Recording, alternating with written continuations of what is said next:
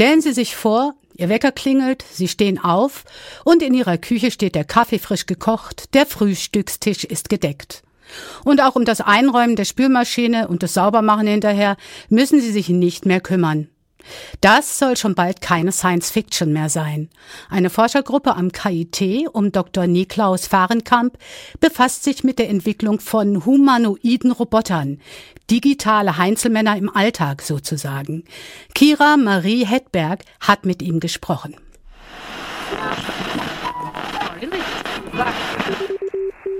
WMK Funkt. Radio KIT präsentiert Beiträge des Studiengangs Wissenschaft, Medien, Kommunikation. Was steckt eigentlich hinter dem Begriff der humanoiden, also menschenähnlichen Roboter? Ja, das sind Roboter, die der menschlichen Gestalt nachempfunden sind und wir sind natürlich daran interessiert, Roboter zu bauen, die dem Menschen zur Hand gehen können, das heißt auch im Haushalt vielleicht Aufgaben übernehmen können und dazu brauchen sie humanoide Gestalt. Als eine besonders schwierige Herausforderung für einen humanoiden Roboter im Haushalt stelle ich mir die ständig verändernden häuslichen Umgebungen vor.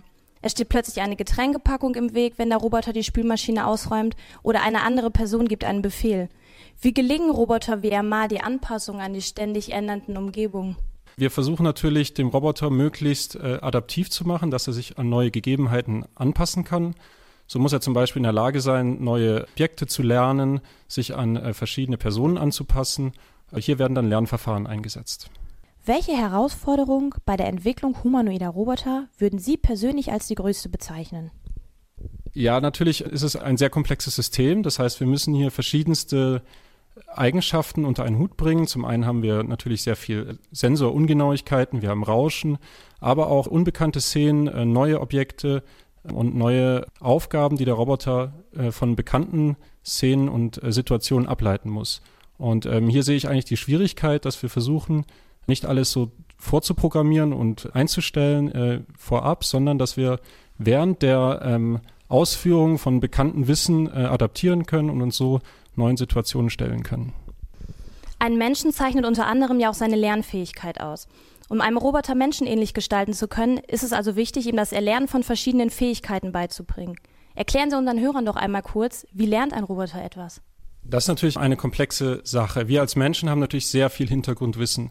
Wenn jetzt ein Roboter zum Beispiel eine neue Getränkepackung einlernt, lernt er nur einen kleinen Teil dessen, was ein Mensch lernt. Zum Beispiel die visuellen Merkmale, um diese Getränkepackung dann wieder zu erkennen. Wenn jetzt so ein Roboter so eine komplexe Aktion wie etwas aus dem Kühlschrank holen lernen soll, äh, muss, er, muss man ihn mit sehr viel Hintergrundwissen ausstatten. Er muss wissen, wie öffnet man normalerweise eine Tür. Und dann muss er in der Lage sein, diese, dieses Wissen dann anzupassen an neue Gegebenheiten. Und da gibt es eigentlich noch viel zu tun. Die Roboter sind dazu noch nicht in der Lage, ähm, aber wir arbeiten natürlich daran. Als Alltagshelfer ist es ja auch Aufgabe eines Roboters, Dinge zu ergreifen. Doch äh, je nach Beschaffenheit eines Gegenstandes muss man ja entweder fester oder vorsichtiger zupacken. Beschreiben Sie doch mal, wie man einem Roboter dann beibringt, dass er einen Löffel beispielsweise anders halten muss als eine Birne. Ähm, hier kommt es natürlich darauf an, dass der Roboter mit äh, möglichst vielen und sehr guten Sensoren ausgestattet ist. Die menschliche Hand hat natürlich ähm, ein ganz tolles Sensorsystem, was wir aktuell noch nicht technisch nachbilden können. Aber auch hier die Arma-Roboter sind beispielsweise mit einer künstlichen Haut ausgestattet, so dass wir in der Lage sind, die taktilen und haptischen Eigenschaften von Objekten zu ermitteln. Und dies wird dann benutzt, um möglichst genau zu greifen. Wir geben dem Roboter eigentlich ein taktiles Profil vor. Wie fest soll er zugreifen? Welche Finger soll er benutzen? Und wie soll er sich an das Objekt adaptieren? Amar bzw. generell humanoide Roboter handeln also völlig autonom. Sie fällen selbstständige Entscheidungen und sind lernfähig. Sie stehen zudem im direkten und auch ungeschützten Kontakt zu den Menschen. Wie ist dann gewährleistet, dass ein Roboter wie Amar nicht auch Amok läuft? Äh, ja, das ist natürlich eine beliebte Frage. Das kennt man aus den Science-Fiction-Filmen. Äh, wie kann man sowas verhindern? Also zunächst ist erstmal so, dass natürlich der Roboter nur genau das macht, was man ihm einprogrammiert. Es ist noch nicht so weit, äh, dass der Roboter komplett selbstständig neue Aufgaben sich erschließt und äh, komplett neue Aufgaben oder Aktionen äh, sich selber plant. Also da ist noch sehr viel, sagen wir mal, Handarbeit und Programmierarbeit nötig, um den Roboter jetzt wirklich äh, zu adaptieren. Das heißt, dass er jetzt wirklich sich selbstständig äh, in einem Haushalt zu schaffen macht, da sind wir doch noch ein bisschen von entfernt. Also, wie wir gerade gehört haben, dauert es noch etwas länger, bis diese Alltagshelfer marktreif sind und ähm, es wird halt noch einige Jahre vergehen. Können Sie unseren Hörern trotzdem schon mal eine Prognose geben, wann ein Otto-Normalverbraucher Roboter wie Amar 3 zu erschwinglichen Preisen ergattern kann? Ja, das ist natürlich jetzt auch nicht so leicht abzuschätzen, aber was man sich vorstellen kann, ist, dass so in den nächsten zehn Jahren einfache Systeme auf den Markt kommen, die jetzt vielleicht noch nicht so komplex sind wie der Armor, also zum Beispiel zwei Arme haben äh, oder auch Beine haben, sondern das sind einfachere Systeme, die vielleicht nur einen Greifer haben und vielleicht in einer sehr bekannten, sehr begrenzten Umgebung den Menschen dann schon mal zur Hand gehen können, vielleicht die Geschirrspülmaschine äh, einräumen. Wenn man dann weiterschaut, da ist natürlich die Abschätzung sehr schwierig. Jetzt in 20, 30 Jahren kann man sich aber auch schon vorstellen, mit der heutigen Entwicklung und was wir sehen, was äh, an neuer Hardware und auch dann an Software auf den Markt kommt, äh, kann man sich vorstellen, dass in 20, 30 Jahren vielleicht dann solche Roboter mal auf dem Markt sind.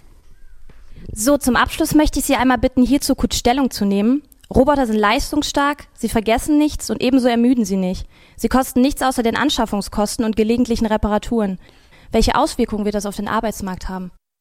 Ähm, ja, natürlich äh, kann es sein, dass einfache Tätigkeiten durch Roboter ersetzt werden, genauso wie es in der Produktion ja auch schon der Fall ist. Das sind aber meistens Tätigkeiten, die Leute nicht so gerne machen. Also vielleicht abspülen, vielleicht putzen, vielleicht auch einkaufen gehen später einmal.